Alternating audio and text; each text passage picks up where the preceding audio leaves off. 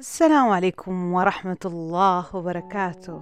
يا مساء الخير أو يا صباح الخير حسب الوقت اللي قاعدين تسمعوني فيه يا أصدقاء. معاكم أمل وهنا بودكاست تائه البودكاست اللي وجدته أو وجدني عندما قرأت عليك أن تكون تائها لتجد أماكن لم تصل إليها من قبل. أعترف آخر حلقة كانت قبل أربع أشهر وبالتحديد في شهر سبتمبر 2022 كنت أعتقد في ذاك الوقت أني أنا في مرحلة جديدة وفعلا كنت في مرحلة جديدة. نعم كانت مختلفة أو توقعاتي كانت مختلفة عما حدث. أنا اليوم جاية أفضفض.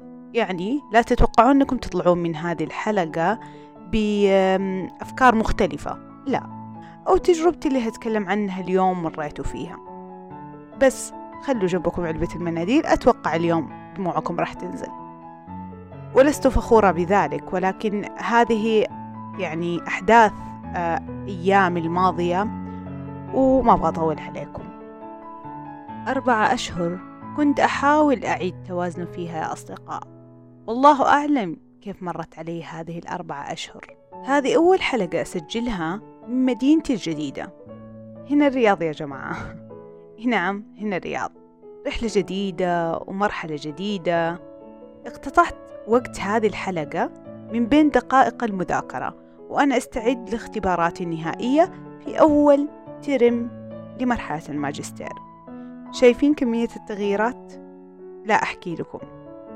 بس معلش دايما نرجع نقول كل مرحلة انتقالية فيها ضياع كبير ومن بعدها راح تألف التغيير يا إنسان.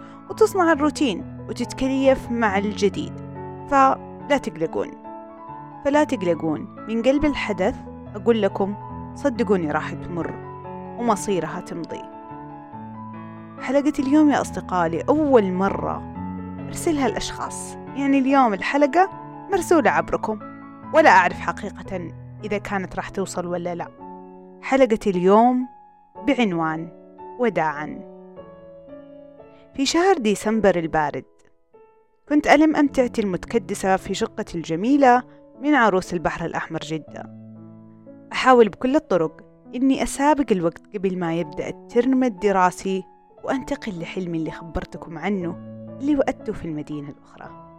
تارة أبتسم لأني أخيرا سوف أعانقه وأخرى أبكي وأنا أتأمل زوايا شقتي المسكونة بالذكريات والدموع.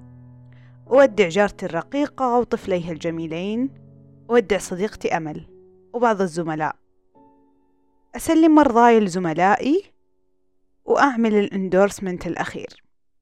أوقع إخلاء طرفي وودع المقهى الدافئ القريب من بيتي.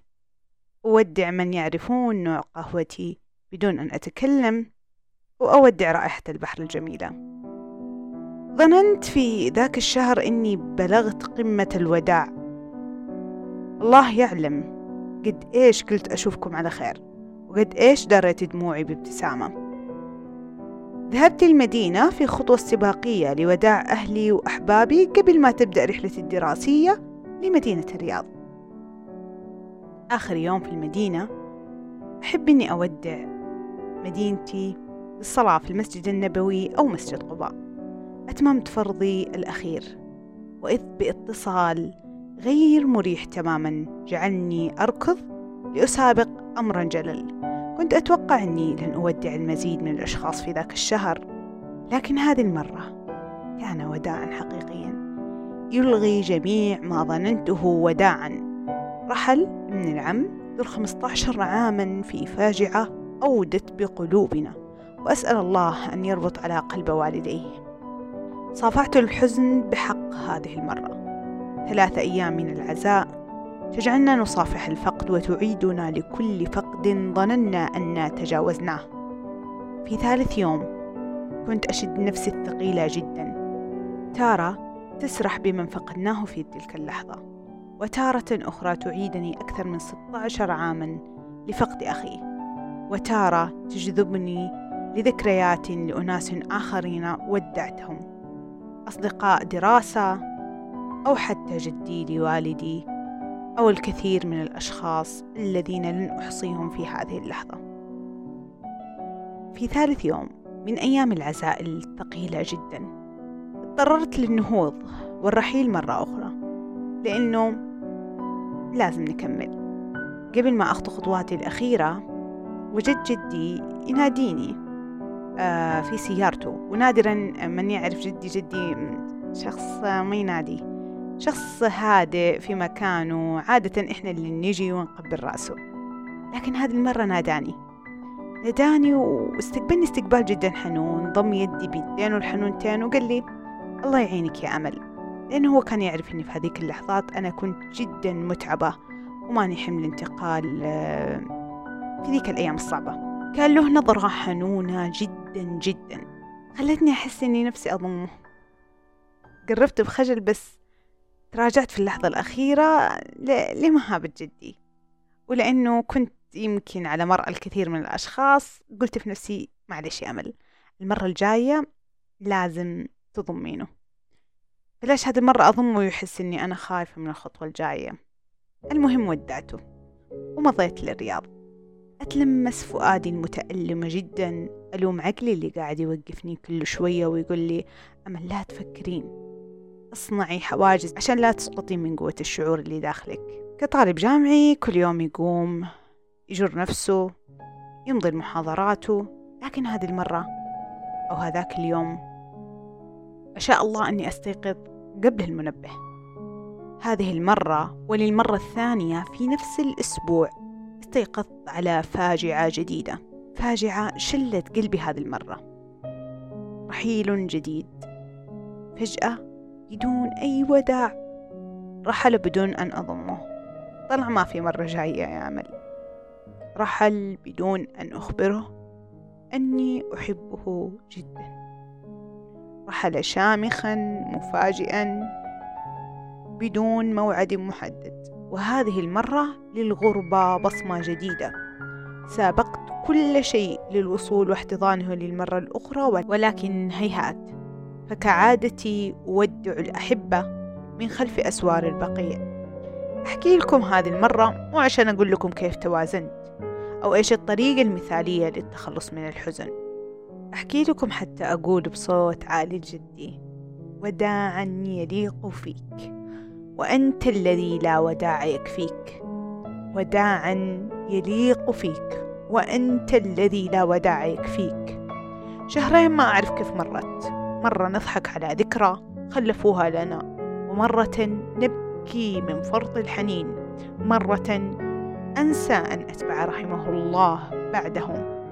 ومرة أخرى أطرق باب مجلسه الخارجي للسلام عليه.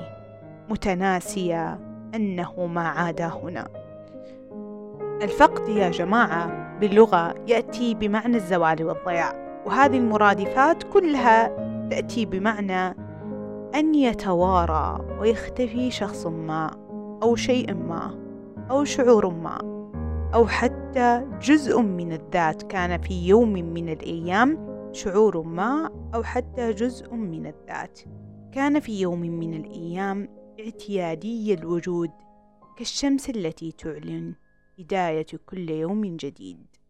السؤال اللي كنت أقوله أو كنت يجول في خاطري وأنا أعد هذه الحلقة على أساس أنه يعني أوصل الرسالة أو الفكرة اللي في داخلي هو كيف نتعامل مع الفقد. شيء لازم تعرفونه يا جماعة أنه يختلف تعاملنا مع شعور الفقد باختلاف البشر. ليس من الضروري أنه كلنا نمر بمراحل متشابهة متطابقة لها نفس المدة الزمنية. البعض قد تستمر مراحل الفقد معه لسنوات والبعض الآخر قد تنتهي في فترة أقصر. والمفروض إنه ما يكون في حكم. على الشخص الآخر. سيل من المشاعر والأفكار تدور داخل كل شخص فينا كل من فقد عزيز كان يمثل له الكثير يوما ما. البعض مننا ينكرها والآخر يواجهها.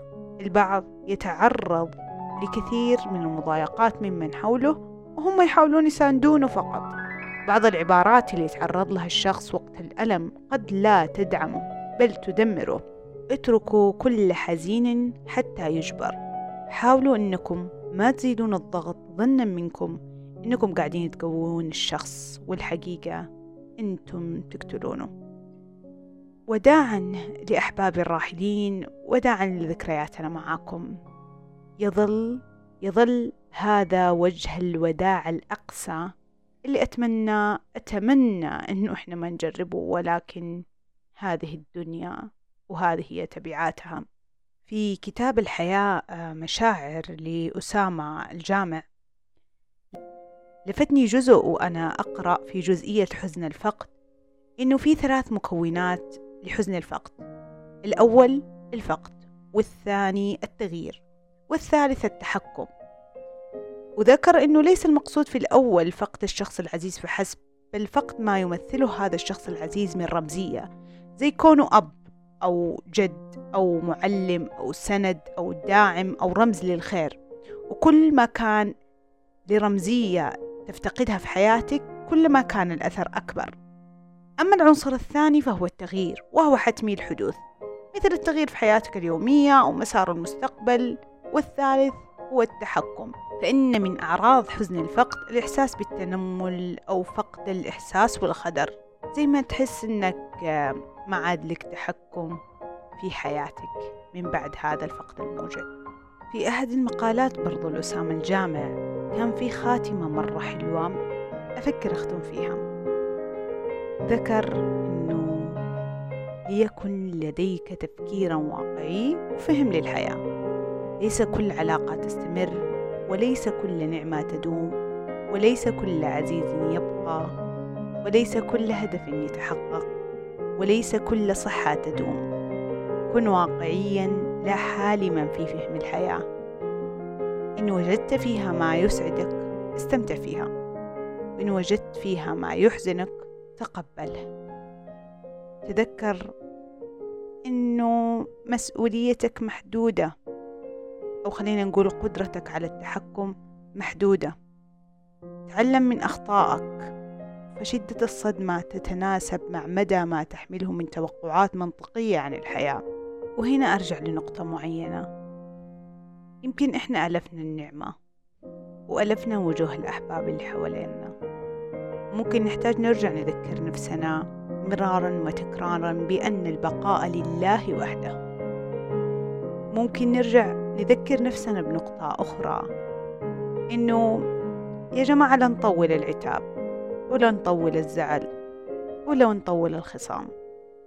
تبغون نصيحة من شخص جرب لا تأجلون الضمة. ضموا أحبابكم متى ما حسيتوا أنكم تبغون تضمونهم. لا تلتفتون للطريق أو للأشخاص اللي حوالينكم اللي ممكن يستغربون الحركة اللي تسوونها في عموم المكان أو عموم الطريق. إن شعرتم أنكم بحاجة إلى هذا الحضن صدقوا نفسكم. ولا تأجلونها لا تأجلونها لا تأجلونها. وما أقدر أقول شيء ثاني إلا في أمان الله.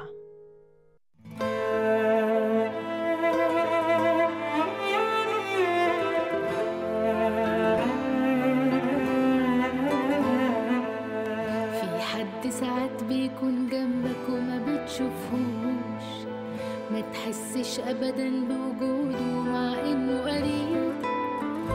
حد يفارق ويسيبنا إنما بيعيش جوه قلوبنا. وتغيب الشمس إنما اسمه عمره ما بيغيب. في فرق ما بين جسم بيمشي وروح ما بتمشيش. واللي انت أكيد سايبه ما بينا ضد النسيان فرحت كتير وهو جه دورنا ومعاك هنكمل مشوارنا. اصل مفيش في الدنيا دي أغلى من روح إنسان. وعشان اجيال